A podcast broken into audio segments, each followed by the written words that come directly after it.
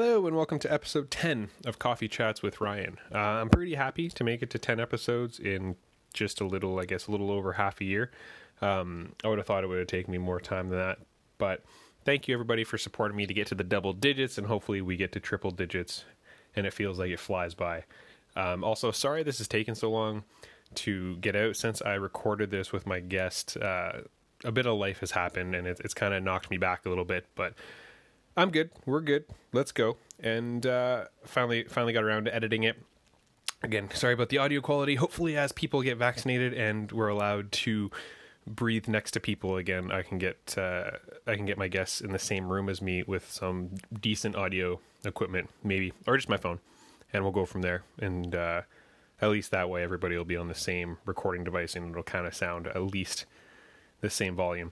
Uh, so, without further ado, my next guest works at Health Canada as a public servant in the Controlled Substances and Cannabis branch in the Office of Cannabis Science and Surveillance. And I'm going to let him explain to you what that means and what that entails and kind of what his career has been because it's been a very interesting one.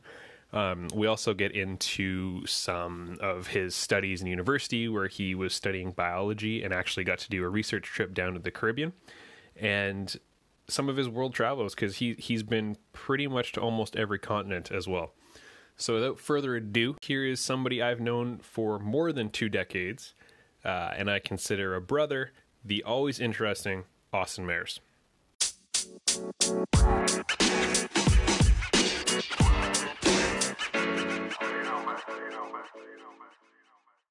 Austin, thank you for joining the podcast. Welcome. And to start off, what are you drinking today? Uh, I I'm drinking the elixir of life, aka water. it's hot today. I uh, I mean, I don't say that much. Well, I say that pretty often in the summer, but it's it's pretty hot, and it might just be it might just be that the sun's been beating on the the window of my office all morning, so my office is pretty warm. Yeah, I'm not like honestly, my the main reason I'm drinking water is like, well, for one, it's 10 10 a.m. So I'm not going to have a beer at 10. I mean, I would under other circumstances. Not, uh, not, uh, not today. Also, I had a couple beers last night, so I'd, uh, I'm, I'm definitely not hungover by any means, but yeah, just, uh, just water. Water it is today. Rehydrating. Yeah, exactly. bad time for some water so what do you do for work? What's been your career kind of like? Because you work in the public service and before any we say anything this is our own opinions and not the opinion of our employer as we both do work for the public service but what do you do? Uh, currently or so because you kind of had two questions there. So currently or like my career path? Yes to both. You can start with currently and kind of work your way backwards if you want. Okay. Uh, so currently i work in the office of cannabis science and surveillance. Uh, working on the adverse reactions team. So uh, I screen all incoming uh, adverse reactions involving cannabis products. Um, yeah. So, so, yeah, that, that, that would be my, my job currently. So by adverse reactions, do you mean like like medically adverse reactions, like someone smoked weed or ate a gummy and ended up in the hospital kind of thing? Uh, so that's the thing. Um, I actually pulled it up for, for reference. So Section 248 of the uh, cannabis regulations is the main. It's kind of crazy because like it's just one tiny, well, like relatively tiny section of the cannabis regulations, but it obviously is a super important one. Um, and uh, so an adverse reaction is defined as a noxious and unintended response to a cannabis product. And then a serious adverse reaction is a noxious and unintended response to a cannabis product that requires inpatient hospitalization or prolongation of existing hospitalization, causes congenital malformation, results in persistent or significant disability or incapacity, is life threatening, or results in death. So um, it is the, like, it doesn't need to be medically confirmed, uh, an adverse reaction. So uh, basically you like because it's kind of a catch-all with a noxious and unintended response if you were to just smoke a joint and get a really bad headache after it um, that's considered an adverse reaction. Now somebody could argue like especially if you're like an experienced cannabis user or like or like you could you could for example just be really tired smoke a joint and get a really bad headache and part of it of the headache is really associated to you being really tired but if you associate it with the cannabis and you report it to the uh, license holder that license holder has to report it to health canada within 15 days if it's a serious adverse reaction. Um, so yeah that's that's i think i covered it. Hmm. what's the difference between a serious adverse reaction and just an adverse reaction? Uh, well, so like I, I defined it a little bit earlier. So the uh, serious is like yeah, on um, inpatient hospitalization, uh, congenital malformation, uh, disability, life threatening, or death. So okay, so medically important. Yeah. Yeah, so it's the ones you'd call nine one one for. Yeah, exactly. So like generally, like if you were to like I don't know, like fall, you know, you pass out from smoking and like you fall and hit your head, like that would be one like yeah there's there it really uh, like anything that you call 911 for i guess is a good uh, do you know if way to define it. Genuinely curious do you know if something exists like that like that for alcohol too or is it just the marijuana side? Because i'm not going to say they're the exact same thing but they're both kind of used in similar fashions and like you said falling down drunk or drinking too much would be something that you would end up in the hospital. Do you, is is that done on the the uh, alcohol side, or do you, is it just marijuana? That's a good question. I am not familiar. I would I would imagine that you can um, report because I know that like basically what we like. So when you report them to Health Canada, they're uploaded into uh, the Canada Vigilance database, uh, which actually has a public-facing component. If you did not know that, you can actually look up um, like they're obviously scraped of like personal details, but like you can see like adverse reactions posted online. Um, but uh, it would like, yeah, I, I actually don't know. I'm not familiar with if it is for alcohol, but uh, I know that for like prescription drugs, it'd be the same way that if you have like, and they would also have to report it. So like if you took like, I don't know, like Tylenol and it made you like super nauseous, you could report it hmm. and they would have to report it. Then it would show up on the database that you could eventually search and be like, hey, look, that's me. Yeah, yeah, exactly. You would like it's scrubbed to the point that like other people wouldn't know that it's you, but you would know that it's you. Awesome. That's yeah, that's interesting because I just I find a lot of people still well, not a lot of people. I mean, I think there's there's a difference in who who would assume this, but all, some people still uh, consider weed to be this super super dangerous drug. And I mean, I guess if I mean smoking anything is not great for you, but even eating it, you just sit and wait it out. Like don't call nine one one because you eat too much and go slow.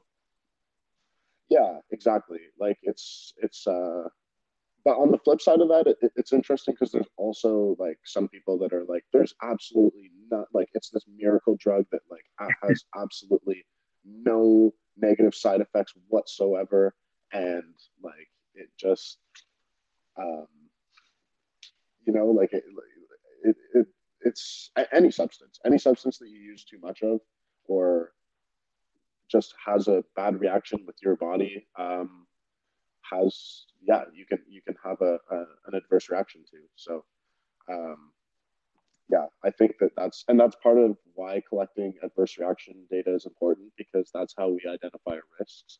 Um, like my team has identified um, a, like drug interactions, for example, uh, where uh, yeah, like the cannabis uh, interacts with uh, blood thinning agents. Hmm. How did you get to that role? Like, did you do you want to walk through your career? Because it's been a bit of an interesting one, I think, that uh, for the public yeah. service, especially since legalization. For sure. So, I, well, I actually worked pre-legalization. Um, I initially got hired uh, when it was the con- uh, the cannabis legalization and regulation branch. Um, I got hired in October of 2017. Um, I still remember actually. Funny story. I um, I thought I well, I didn't think for sure, but I part of me was like, did I just get my identity stolen? Because because when I so I like I got called. Um, I'd gotten referred for the job, and then I got called by the manager of the licensing section, um, and we spoke on the phone. It was a really quick and like informal talk, and kind of just like, oh, like basically like, are you willing to work overtime? Are you willing to work weekends? I was already working a part time job where I worked overtime and weekends, so I was like, heck yeah. Um, and she was like, cool, like I'll start putting through the paperwork for your security clearance, and then we'll let you know. Uh, just like I'm gonna send you a form and like send it to me, and it was like official like government form and everything. But when, at that time, the cannabis legalization regulation branch was so new that like when you Googled it, like they didn't have a web page. There was like no like Canada.ca information about the cannabis branch. So after I sent everything with like my SIN number and everything, I was like, I can't find anything on the cannabis legalization regulation branch. Like, did I just get my identity stolen?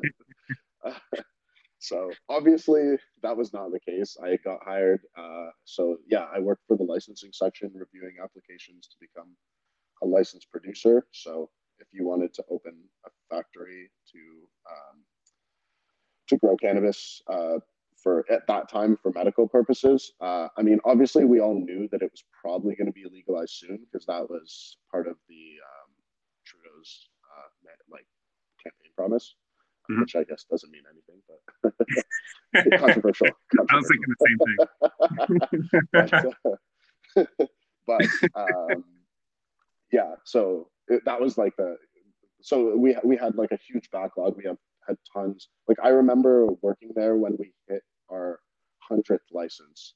Um, I don't know what that number is at now. I'm pretty sure it's well over 200, if not 300. But like I remember working when we were still dealing in the like like 50 licensed producers in all of Canada.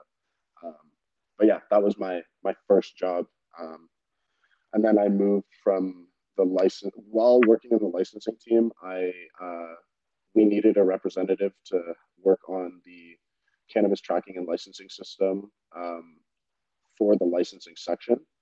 Um, so I became the subject matter expert and I joined that team to help, uh, yeah, just to sort of help.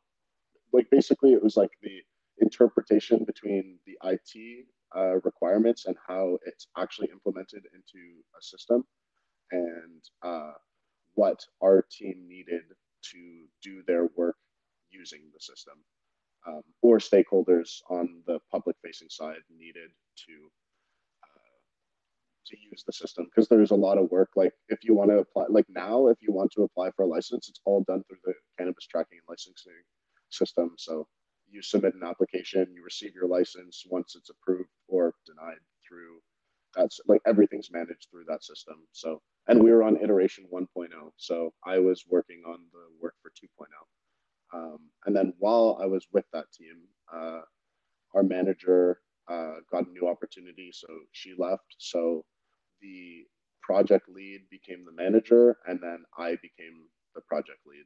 Uh, and then I was in charge of the. Yeah, I was the the. Uh,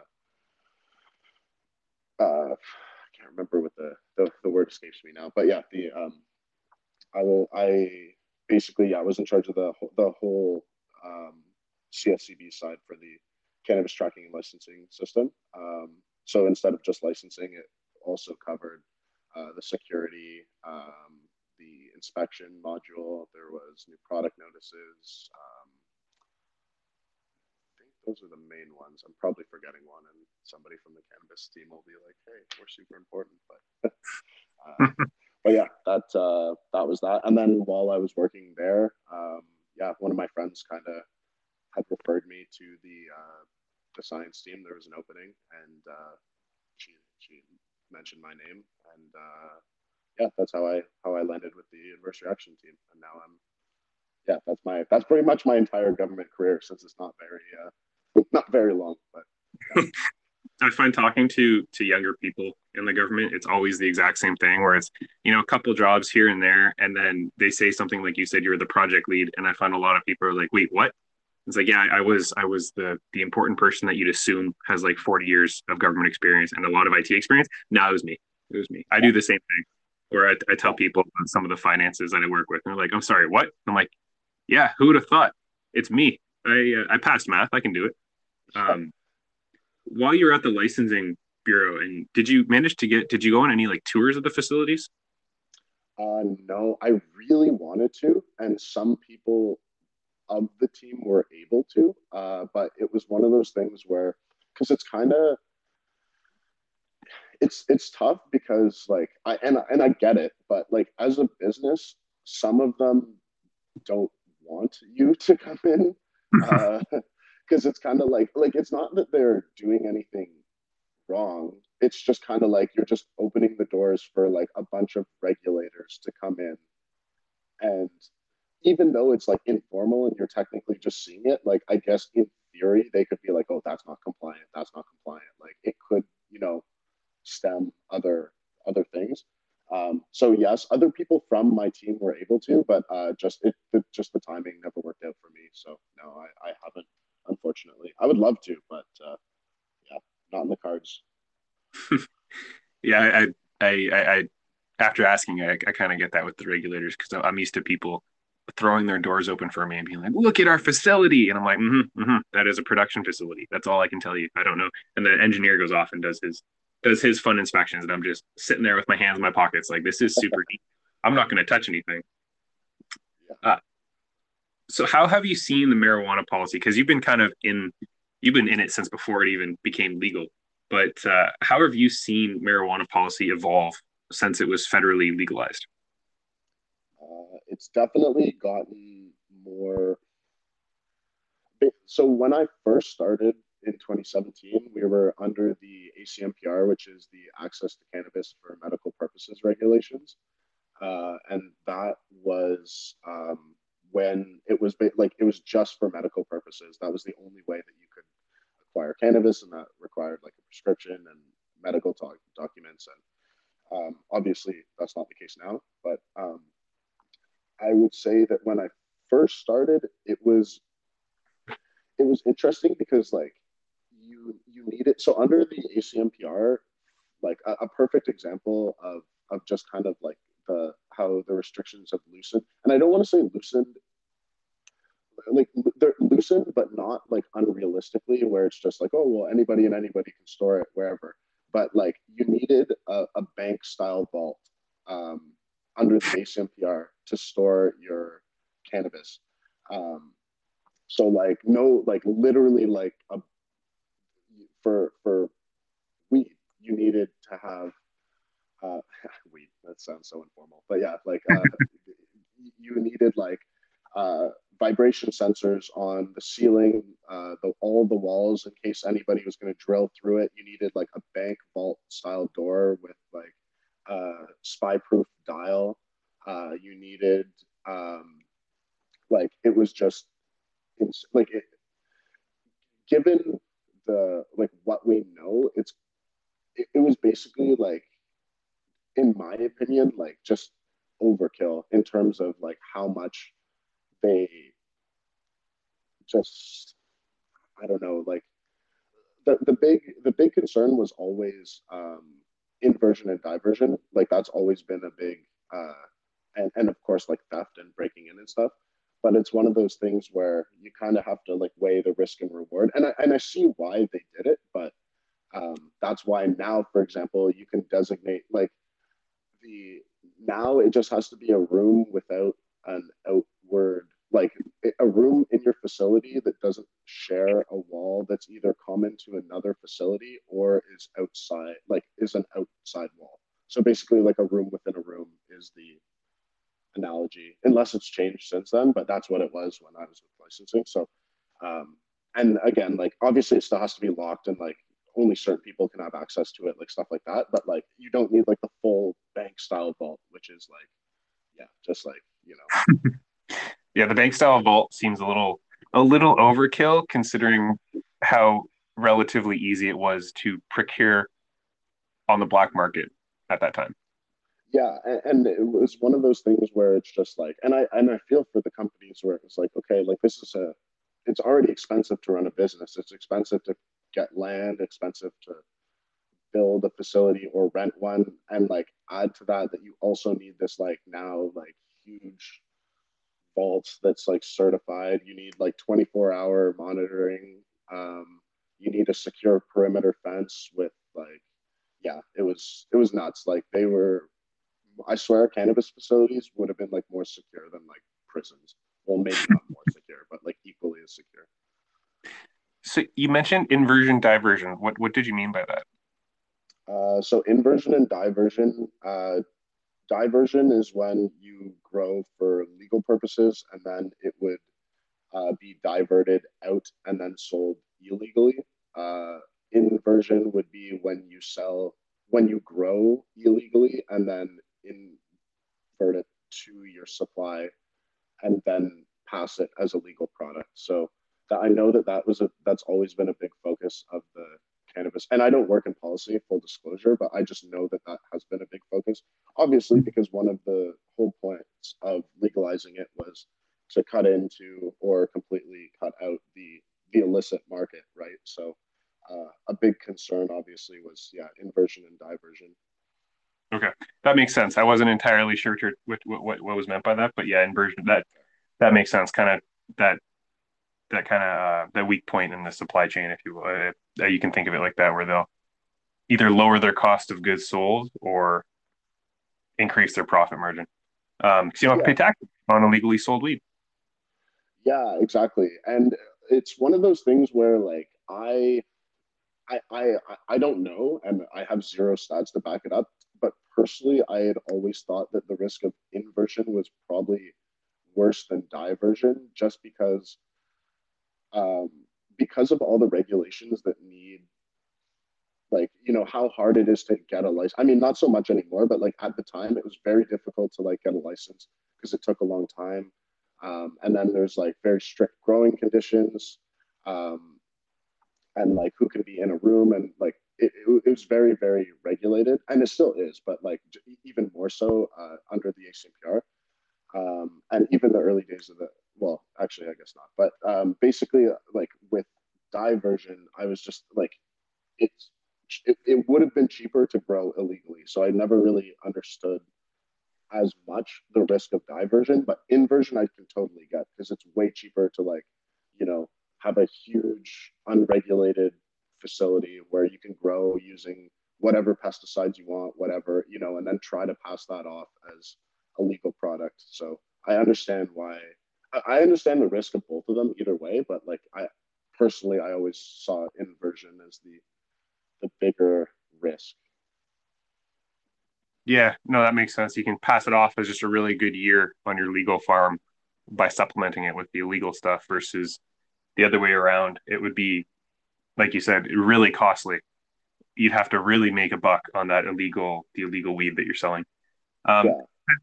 Have you noticed uh, product quality or just the quantity of various products on the market significantly increase? Because I know we've seen stuff like I think there's a, a not weed beer or is it weed beer where it's THC and CBD instead of alcohol in it. But have you noticed the product quality increase? Uh, product quality. I mean, it's one of those things where technically the regulations have not. I mean, obviously there was phase one where there was just dried cannabis and then cannabis oil, and then phase two last year, October no, last year. No, 2018 it became legal. Tw- October 17, 2018 was when the cannabis regulations took effect. And then one year after that, yeah, October 17, 2019 would have been when phase two started.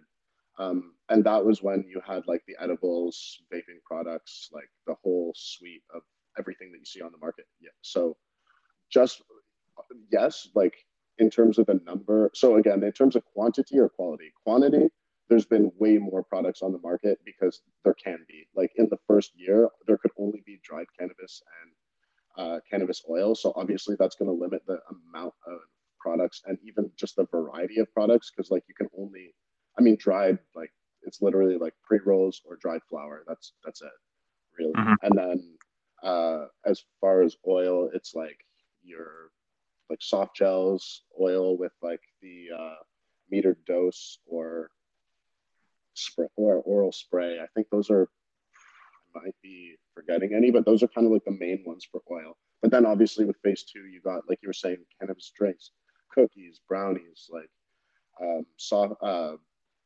gummies, um, and then vaping products, which have you know pods, disposable vaporizers, like um, and and other forms of extracts. So like you can buy shatter, wax, butter, crumble, distillate, uh, tincture, um, like diamonds. Like some of them don't even sound real, to be honest. When you when you hear rosin, resin, like it's there's just so many forms of like butane hash oil, CO two oil. Like yeah, it's insane the amount of forms that there that you can uh, consume cannabis in. Yeah, you lost me after hash. I've, heard of that one, and then the rest. I think tincture as well, but the rest of them, I'm, I'm uh, I've seen them on when you when you go shopping for it. I'm like the shatter, and I'm like, I don't know what that is, and it sounds that's that's actually scaring me more than it's encouraging.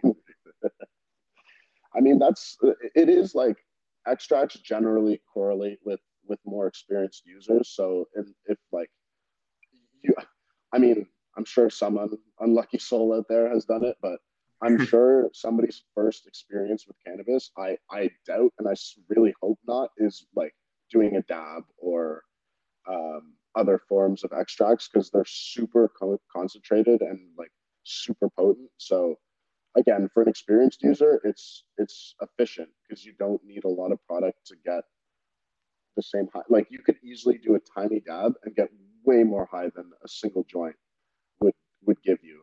Um, but obviously, like to an inexperienced user, like you could also go like off the rails like very easily if you're like, oh, like how, how bad could it be? And then yeah. yeah, that's that's the one thing. Start start low and start slow I know with, with edible, just never have the entire plate of brownies. Have like a quarter and just see how you feel. And then tomorrow, if you want to do it again, maybe have a half and see how you feel. But don't don't necessarily eat the entire brownie and then go for a four hour, five hour uh, trip through space. Yeah, yeah, it is. It is definitely one of those things where, and and I feel like anybody that's used cannabis more than once has been there, where at some point you've done more than you intended, and you're just like, I am way too high. Like I should not. I don't like this feeling. But like you said, I mean, it's one of those things where like you should, you know, just wait it out, drink some water, go to sleep. Um, but it, it, it is so true that like, especially with edible, well, really with all forms of cannabis, like if you're doing it, if you're a naive cannabis user, um, yeah, start low, go slow. Don't, uh, don't overdo it because it's always easier to just do more the next time if you didn't get your, your desired effect. Yeah, I find it's it's you can still do the same thing, I guess, with alcohol, but it's a little bit more of a a quick feeling. I find if you have an edible, usually it takes an hour. I find it takes about an hour, hour and a half to kick in. Whereas if you have a couple shots of vodka, you'll feel super, super, super not okay within 20 minutes. Yeah, for sure. Although with cannabis, again, it depends on your consumption method. Because I'd say smoking, you usually feel it like relatively quick. Same with like vaping or or dabs or well, I guess dabbing is a form of vaping, but um, yeah, but yeah, with edibles in particular, like super, definitely give it give it time to to feel. So you you've you've also traveled the world quite a bit. Um, one of them was you you hiked. I don't know if it was the length of Portugal, but a good portion of Portugal you hiked through. How did you plan it, and what was that like? Uh, so full disclosure, I did not plan most of it because uh, uh, yeah, I uh, that's just not my forte. But uh, it is it's called the Fisherman's Trail. It's on the uh, northwestern coast of Portugal. Um, and it goes through it's definitely not the entire length oh sorry it's not the it's it's on the west coast of Portugal, um, and I know that it's uh, a, a, completely self uh, self guided tour. Um, you go from a um, small town to small town. The reason it's called the Fisherman's Trail is because they're you go from fishing village to fishing village. Basically, they're all really small, um, and you can hike it north to south or south to north you can either direction. It doesn't really matter. The north side is the harder part, I believe. Uh, I didn't actually do the entire Fisherman's Trail. Uh, we did part of it. Um, the easier part of it. Um, but I, I would I would do it again. I would and I would strongly recommend it because because it's self guided. It's super easy. You can't camp, uh, so it requires like you have to. And and a lot of the towns are very small, so you need to book in advance. Because I, I remember one of the towns we were in, like there's literally one hotel in the entire town. So if you can't book at that hotel, you like the, you know, like you'd be sleeping outside, I guess, if you just spontaneously showed up. And and the hotel, for reference, is not like a mega hotel. It's like a hotel with probably like 20 rooms. So hmm. again, like if you don't book in advance, like you're just not gonna be doing the trip. But um, yeah, it's it's super great. You follow um, it's like a blue and green line uh, painted on rocks, painted on. Uh, sometimes they have signs. Sometimes it's painted on trees. Like, and basically, if it's like the line above it, like one line above the other, uh, you're going in the right direction. If it's an X, it's you're not going in the right direction, and that's pretty much it. It's it's super easy and generally like pretty self-explanatory. Like obviously they have them because there's some cases where it's like ah you could go left, you could go right, and it'll be like X on the left, not on the right. So kind of thing. But uh, yeah, it's self-guided, which is nice because you don't need any any tour guides or anything. You just go town to town, and um, yeah, that's pretty much that's pretty much it. I'd strongly suggest it. Like I said. How how long were the days in terms of walking or hiking? Ooh, that's a great question. Uh, give me two seconds. I'm gonna pull up my the old, the old social media Instagram because I remember I posted uh, how long each. So yeah, day one was 15 kilometers. Day two, 22 kilometers. Day three was 18 kilometers. Um, so I'd probably say I think each one again. I don't know what the earlier ones were because I know the earlier ones were harder, but I'm not sure if they were harder distance or harder uh, as far as like just terrain. But yeah, I think it's safe to assume it's like 15 to 20 k, 15 to 25 k per day. Um, but the one disclaimer I'll add is that uh, it's kind of funny. The numbers might not like. I mean, it's it's pretty far, but it's not like eye popping numbers as far as distance. But a lot of that is like right down, like you're walking like like the elevation change within that can easily be like hundred. You know, like you can be like walking because you're walking on the coast and it's all like cliffs, and so mm-hmm. you can go like down a couple couple of hundred meters, then you're climbing back up, then you're going back down, then you're climbing back up. So like distance wise, you're not like not walking that far, but you're like going up and down pretty far. Um, yeah, so so there's that, and then um, and because also because you're along the coast, sometimes you're walking in sand, and sand just takes like so much out of you. You know, like when you walk in, like every step, it's taking like you know I don't know. Well, I, I don't actually know. I'm sure there's actually a, a, an amount that you could quantify it with, but it's taking I don't know, like 20 percent, right, of your of each step is being lost from the ground shifting underneath you because you're pushing into sand, right? So it's uh, yeah, it's not not efficient for for walking in. Let me tell you. There's a reason why the NFL players train in it, but yeah, I walking exactly. on sand. So you went on a pretty epic trip right before right before COVID. Uh, what what did you go? Where did you where did you go? What did you see? What did you do? And how close to it was? How close were you to being locked down overseas?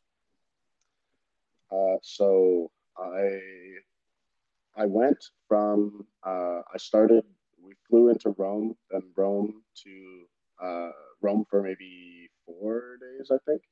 Uh, Rome to Naples for two days, I believe, in Naples, Naples to Amsterdam, also two days in Amsterdam, Amsterdam to Jordan. Jordan, I was in for three days. We landed in Amman and then uh, did like a tour of some of the major sites in Jordan.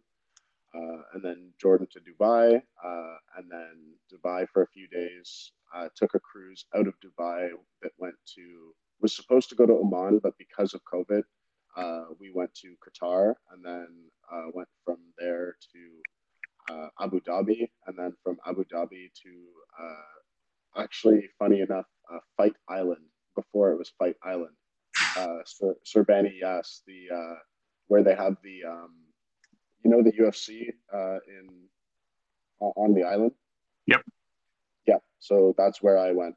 I uh, that was one of the stops of the cruise, and then back to Dubai, and then flew home. So. What? When did you get uh, back? I got back one week before lockdown. I was back. I went to the office. I worked for one week, and then we were sent home for two weeks, which became a year and a half at this point. so uh, yeah, yeah, it was wild. Like it, I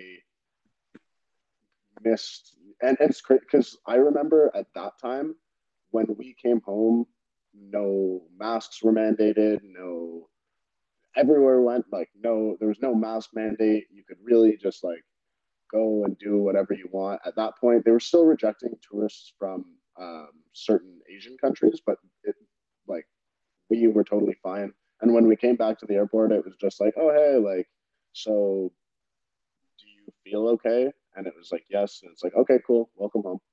And that was it. Like I think you get that question anyway when you come back from overseas from Canada. It's like, hey man, how are you doing? I'm doing good. Cool. Go on in. Yeah. Um, yeah what exactly. was what was your favorite stop? Ooh, uh, I okay. Um, I would say so. Full disclaimer: I've been to Rome before. Uh, so for me to go to like the Colosseum, the Vatican, like it's all super like it's it's incredible to see, but I've seen it all before. Like, sounds so privileged of me. I guess it is, but like, um, yeah, I've, I've seen it all before. So like, that if if don't people listening, if you hear that, don't be offended that I don't say Rome. Um, but for me, it was either Amsterdam or Jordan. Uh, they're such different experiences, and if anything, it was actually interesting to go back to back from one to the other because Amsterdam is this like hyper liberal city where you have like I mean, the red light district, which is just like like nothing I've ever seen before. Like you know, like half naked women in windows, like is you would not see that anywhere in Canada, obviously.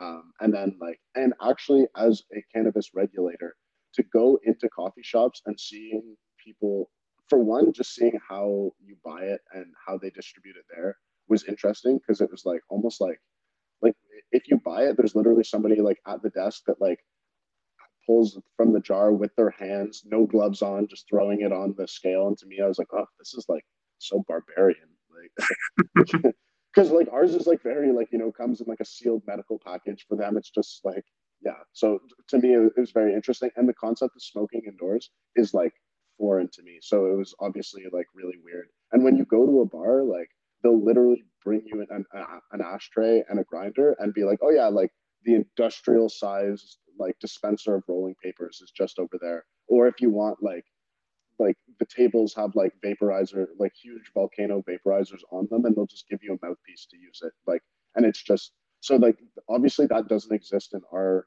in Canada. So like that was like crazy to me because I'm like, oh, this is like super cool and convenient, but just like foreign. Like we would never have that here. Um, but then you go to Jordan, which like obviously uh, is like well, anywhere in the Middle East is generally going to be like more conservative, but like, uh, and and Jordan, as far as Middle Eastern countries, again, I'm not the the expert on them from what, but from what I've been told, is like more liberal than most uh, areas in the Middle East, and it was so like to go from, you know, Amsterdam where you're literally seeing half naked women in a window and you can like pay to like watch people have sex live versus like uh Jordan where you can't even hold hands in public, um, and you can't share a hotel room unless you're married, um, was like quite the culture shock, obviously. But like, I would absolutely recommend like for anybody to see Jordan. It was amazing. Uh, some of the sites that you see are like just like awe inspiring, and to go to Petra was like like again like we talked about earlier i've been super privileged to see a lot of the world from a lot of traveling. And like petra was still just like nothing i've ever seen before. Petra is the it's, it's carved into the cliff right? Or the yes. Yeah it's car- carved right into the mountain. The treasury um is the the big site. Like when you see like if you were to google petra like that's the first one. There is like an entire park so there's more to it than just that. But like the big main attraction is the treasury, which is no wait, is it the treasury? I think that's what it's called. Maybe not actually. I could be wrong about what it's what it's called, but yeah, like the Petra, yeah, it's it's carved into the mountain, and it's just like insane that people well for one that it's even like possible. Uh but yeah just like the size of it the detail like it's just yeah un- unbelievable. And it was done so long ago. It wasn't done with like modern tools. Yeah yeah exactly. Like you can literally see like the step stepstones beside it of like them because like basically uh, our guide explained that the they carved from the top down because they had to because uh, obviously if you started to carve from the bottom it would have col- like collapsed on its from the weight. Uh, so they needed to carve from yeah the top to the ground. Yeah it's ridiculous. Um, yeah. using old old old tools too not like a, a diamond drill yeah exactly so it's it's crazy just the level of detail well just the accomplishment but the level of detail with relatively um, I don't know, not primitive, I guess, but we'll, we'll, it's not the best word for it, but primitive tools, you know, if you will. Very vintage. Yes, yeah, throwback, throwback Thursday. uh, you spent a week on an island conducting biology research in the Caribbean. Caribbean. I can never remember how to pronounce it properly. Tell me about it and the research that you were doing. So I uh, in so I was in university. I was in my final year. I'm pretty sure. Yeah, I did that in my senior year. No, I didn't. I did that in my second last year. Um, but I uh, so it's it's called the OUPFB, the Ontario Universities program in field biology. Um, and uh, basically each each school I, this is all pre-covid so uh, i have no idea how it works now but at the time um, each school hosted like a course or two, um, or maybe not each school in, in Ontario, but most schools. So the program I did was hosted by Western, um, and basically you go and you put your top three courses that you want to do, and then your representative from your school um, kind of goes to a meet with all the other profs, and then they try their best to match. Like you're guaranteed to get one of your top three, uh, but they basically just like trade you, quote unquote, in the sense that it's like, oh, like I have a student from my school that wants to take your program, and they're like, oh, I have a student from my pro school that wants to take yours, and then, you know, that's how you get enrolled, kind of thing. So, uh, yeah, mine was in Belize. It was on uh, Lighthouse Reef, on just off the coast of Belize. Um, and there I uh, so that it's it was a 10, 10 days I want to say I'm pretty sure and um, the first week or so is uh, just kind of getting acclimated with the with the area. They'll go through. Uh, in our case, we we snorkeled like basically around the entire island because it's a super tiny island. Like you could walk like end to end in like probably 10 15 minutes like it's really really small um and yeah you're just kind of like getting an idea of like what's on the island and what sort of things that you could do an independent research project on. Um, and then the last few days, I think it's three, four days that you, you were, I was given, uh, you have to design and do your research project, collect the data, and then, you know, write it all down and then go, then after you go back home, uh, I think maybe a month later, your paper is due uh, on the data co- you collected, how you design the study, the limitations, well, everything that goes along with, with writing a scientific research paper. But uh, for mine, I uh, did the proximity of uh, crab holes uh, to the algal line on the shore. So like when when algae like washes up on the shore, right, it kind of like has like a neat line, if you will, based on how high or low the tide was. Um, and our theory, our hypothesis, sorry, was that uh, if the ghost crabs are eating the algae, that their holes will be quite close to the um, to the algal wrack. So yeah, that was my my research project.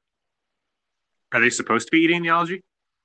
Uh, that was just our theory. I um, and that was kind of like without very much research. So, and and that's the thing with science. Like sometimes it's just not even an established fact. Like you could be discovering something for the first time, or it could be something that people already know. And I mean, usually like you're discovering something for the first time. That's the exciting finds.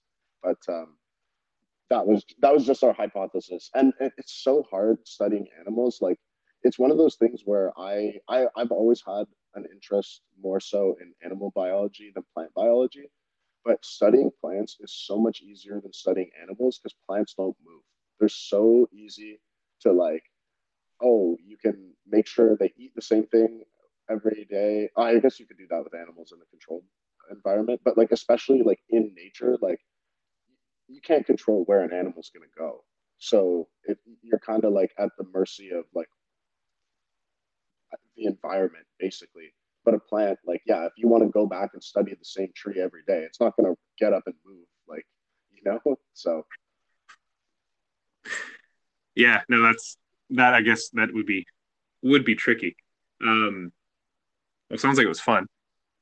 It was. It definitely was. I would strongly suggest that also. Like basically, my my logic when I was in university was like, all through university, I did not take any vacation, um, which for my mental health was probably not a good idea, but I I did it anyway. Um, and I just because I, I, I couldn't really justify to myself spending money on a vacation at the time when I had so many other expenses uh, in school.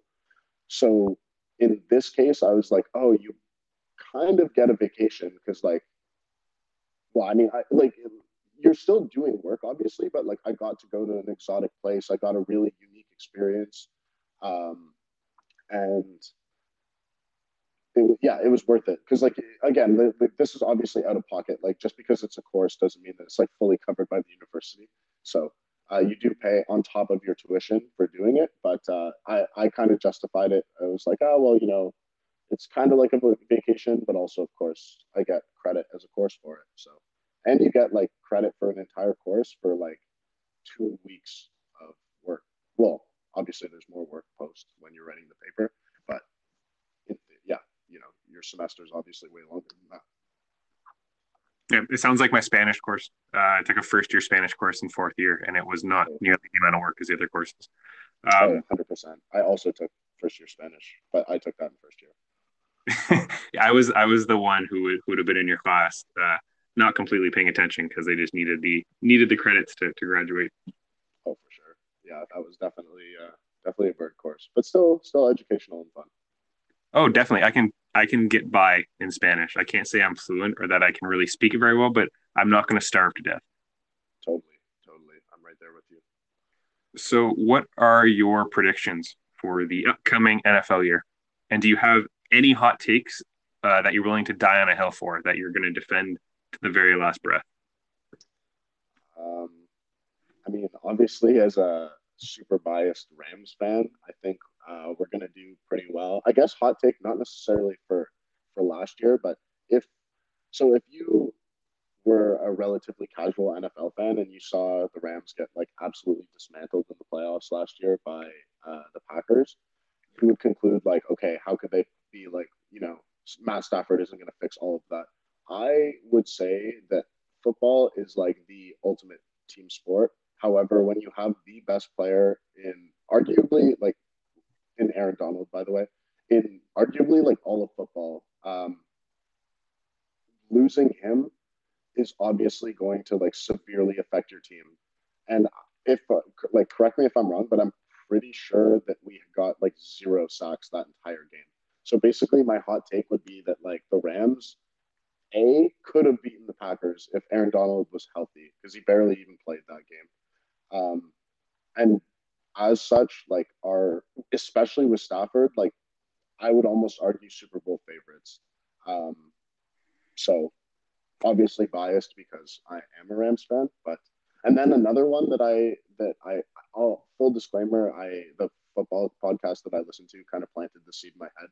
But it is actually a really good point. With the extra game, I would not be surprised if Stafford or even some other quarterbacks break the NFL passing record, like as far as uh, yardage or even possibly touchdowns. Just because, like, if you have an extra game and you play in a pretty pass happy offense, like You know what I mean? Like I I I think that's definitely more within reach than a lot of people would realize. Because one game can be all the difference. I think it's going to be like that with a lot of records. Is you're going to see, it's not going to look like a huge increase, like whatever the the current record for a season sack total is. It might be broken by one or two, but in the grand scheme of things, that's just a that's just a good game at the end of the season. And especially if you're a fantastic player playing against a not great team in the 17th game, kind of full engines going because you're trying to make the playoffs or something like that. It wouldn't surprise me if we see a lot more records get broken and it just becomes an asterisk. Okay, here's the records after 2017, or maybe the records become like on a game on a per game basis. What is the uh, what is kind of like the um, the season record for sacks or for for passes or for uh, yards thrown or something like that because it's going to be tough to compare a 16 game season to a 17 game season um, with that in mind. Interesting. Yeah. I thought I thought the Rams did get significantly better with Matt Stafford because Goff is fine, um, but every, yeah, everybody universally, I say, would assume Matt Stafford is at least top 15 in the league. It depends who you talk to. Some people put guys in their top 10 that I don't really think deserve to be there. Uh, like I think Kyler is going to be a good quarterback. I don't think he's top 10 yet. And I see him in the Ooh, top. That's a hot take. I think he's top half the league for sure, but uh, I wouldn't put him necessarily in the top 10. But I think for me, a quarterback is a mo- isn't a mobile quarterback is good, but a top 10 quarterback is somebody who's got to have longevity in the league. And I don't think we've necessarily seen a quarterback who is known as being a mobile quarterback have the same longevity as someone who isn't necessarily as well known as a mobile quarterback. Look at Cam Newton. Um, yeah. Mobile quarterback is is a shell of his former self. And you could say Aaron Rodgers is a mobile quarterback, Russell Wilson's a mobile quarterback. They are, but they're not they're not known for picking up multiple first downs a game and a rushing touchdown. Um, yes, they're more or less just known to run away from their terrible O line and launch the ball downfield.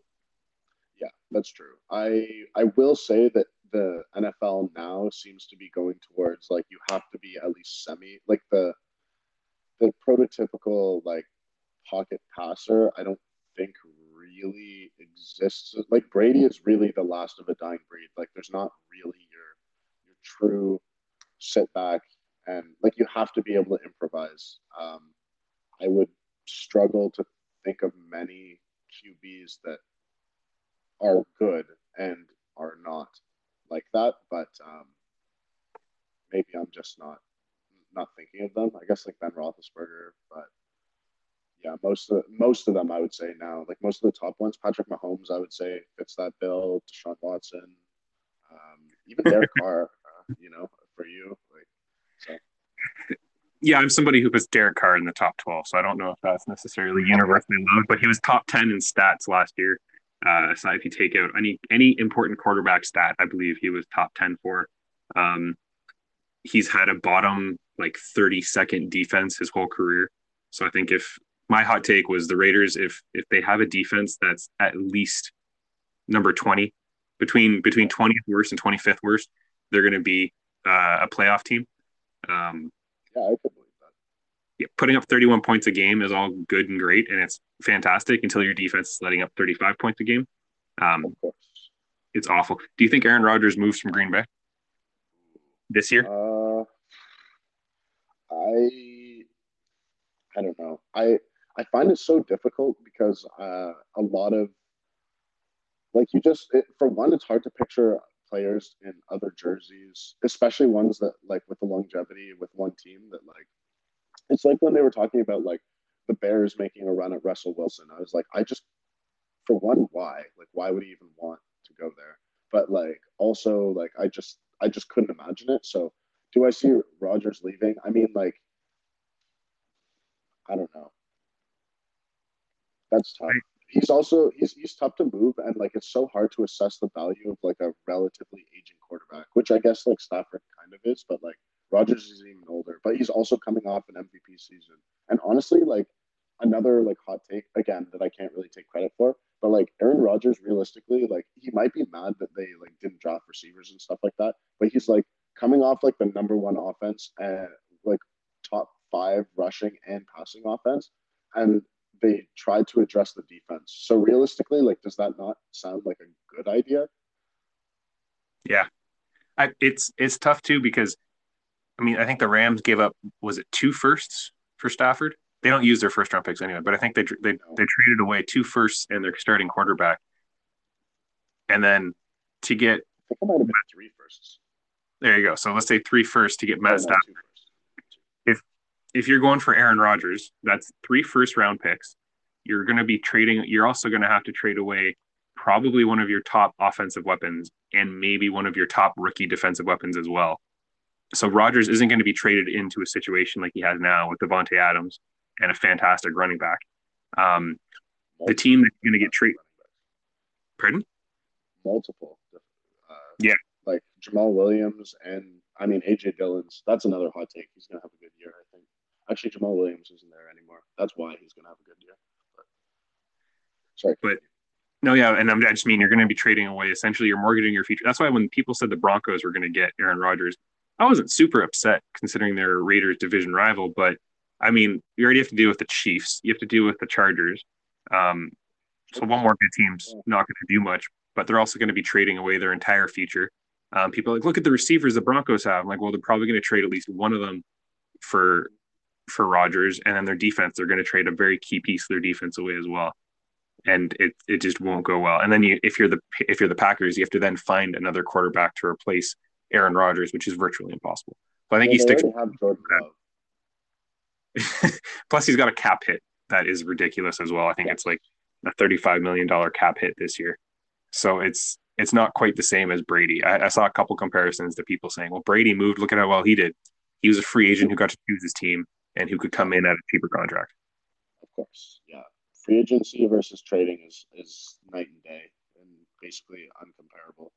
Especially yeah, trade trading in trading in any league, but yeah, especially in the NFL, I find unless you're willing to just like unless they're willing to just take picks.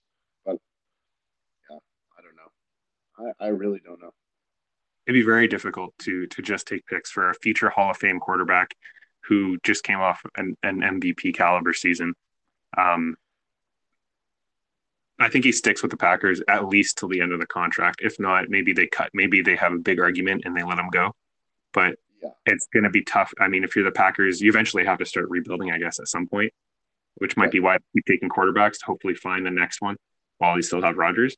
Um, but it's it's going to be tough to replace him.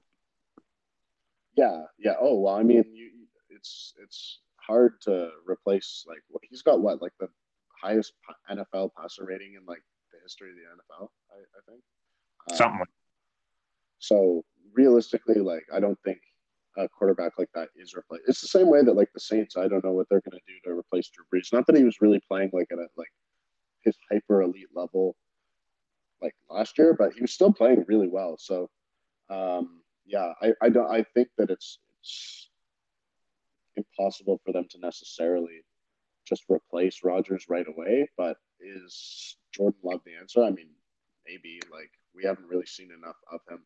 But I, I see where he's where Rodgers is coming from, where the insult of like, okay, like I, I agree that you have to pick a new quarterback eventually, but like in the first round, while like Rodgers is still like argue like still playing well, like I don't know. That's yeah, it's tough. There's there's probably a better situation there, and but from the Packers' point of view, is they might not have thought they could get uh, a quality quarterback in the second or third round, and it's it's.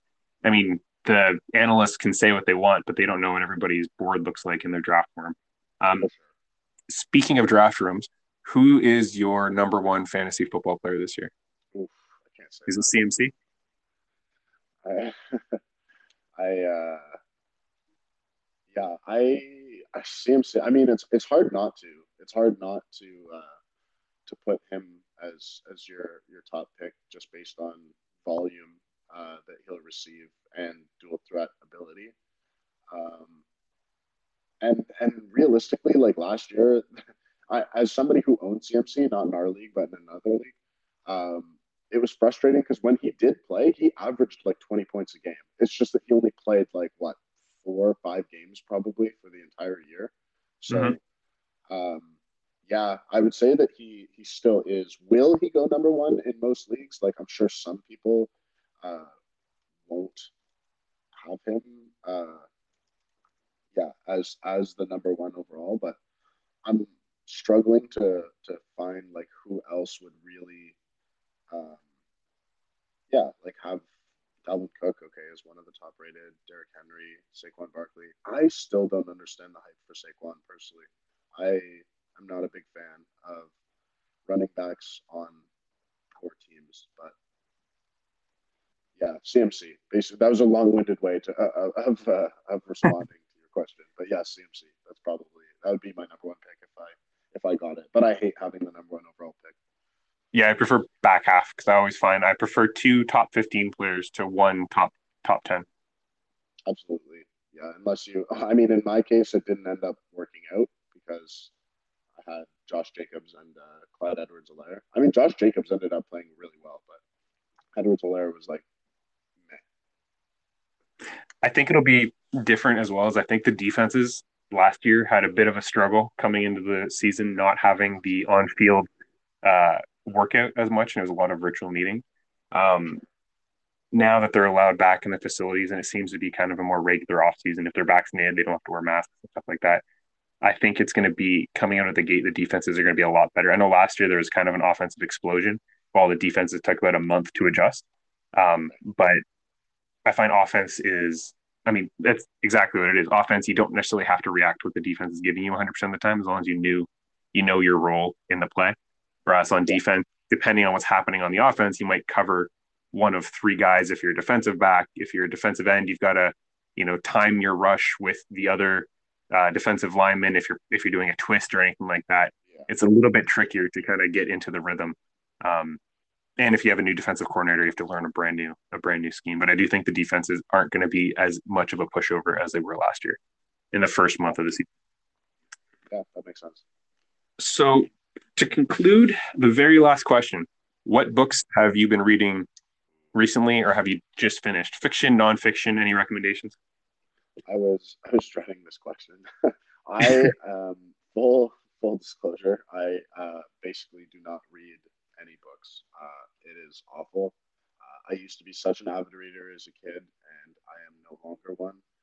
Uh, so I read a lot of like articles online. Um, I read a ton of Reddit, to be honest. Um, a lot of, I mean, articles that are posted on Instagram, just articles in general, like that I can find mm-hmm. normally through social media. Uh, but as far as books, I do not read at all, basically.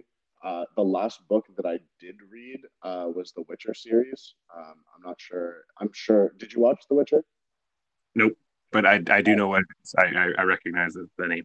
Oh, okay. Well, first of all, like I would strongly suggest to watch it. For one, like just knowing you as a person, I think you would enjoy it. But uh, even just like to anybody listening, like it's a fantastic series uh, and really well done, especially because Henry Cavill or Cavill, I don't actually know, but um, Superman.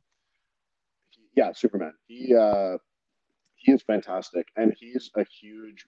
He was a huge Witcher fan uh, going into it, so that's why I knew he would knock that role out of the park, and he did. So um, yeah, he uh, he's just so so good uh, at capturing Geralt of Rivia. Um, I originally got into it, of course, as the video games, but the books are like fantastic. They start as a series of short stories and then evolve into like a typical novel. Uh, after the, I think I think it's as of the second or third book, it becomes like a novel, but the first one is a collection of short stories. Um, and yeah, they're they're fantastic books. They're all obviously fiction, but um, yeah, it's if, if you like fantasy, if like if you read Game of Thrones um, and enjoyed it, then you would probably enjoy The Witcher. Yeah, I feel like Game of Thrones. If you find somebody who enjoyed it the entire way through the books, um, they they just enjoy pain because I mean, thousand pages, and of which I find a lot of the action happens in the first two hundred and the last two hundred. Sometimes in the middle, but not so much. Um, and you just you, you st- you're reading them for months and you feel like you're not actually getting anywhere until you're towards the end you're like oh my god i'm almost finished and you kind of get excited to finish it uh, but uh, yeah we're actually speaking of series we started watching the league i've never seen the league on um, oh, fantasy football one yeah on fx that show is hilarious. It's super awkward to watch sometimes. It's very uh, not cringy like in an acting way, but the the situations the characters get into hurt to watch sometimes. But it's worth the watch. And I know Leah doesn't like play fantasy football as into it as we do. I mean, she'll watch the NFL with me, but she doesn't. Uh, it's not quite as much of a religion as it is for me. But um, she also enjoys it as just a comedy too. Yeah. All right. Yeah, I've I've I've heard good things. Um, so yeah, for sure. I definitely recommend giving it a watch. It's on Disney Plus if you have a stream. if you're looking for it on a streaming service. Um, but yeah, anyway, thank you for taking an hour or so of your day uh, to chit chat with me. It was really interesting. I I uh, I was actually pretty excited to hear what you did for work because I knew it was not something typical.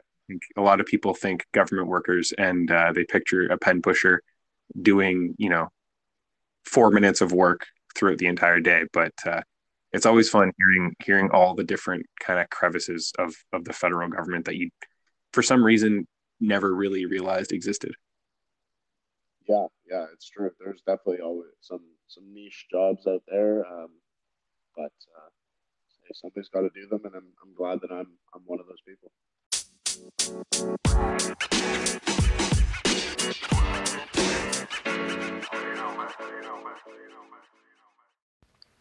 Thank you for listening to the podcast.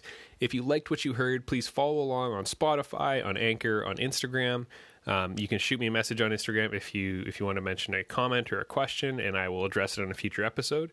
Um, if you want to leave me a voice memo through the Anchor website or the Anchor app, that is also super cool, and I can use it on future episodes as well to answer you or just to play uh, for everybody else. And if you're listening to this on Apple Music, it would be very much appreciated, or Apple Podcasts, not Apple Music. Um, this would be a terrible song to listen to. If you're listening to this on Apple Podcasts, please, it'd be really, really appreciate it if you could just leave a good review if you like the podcast.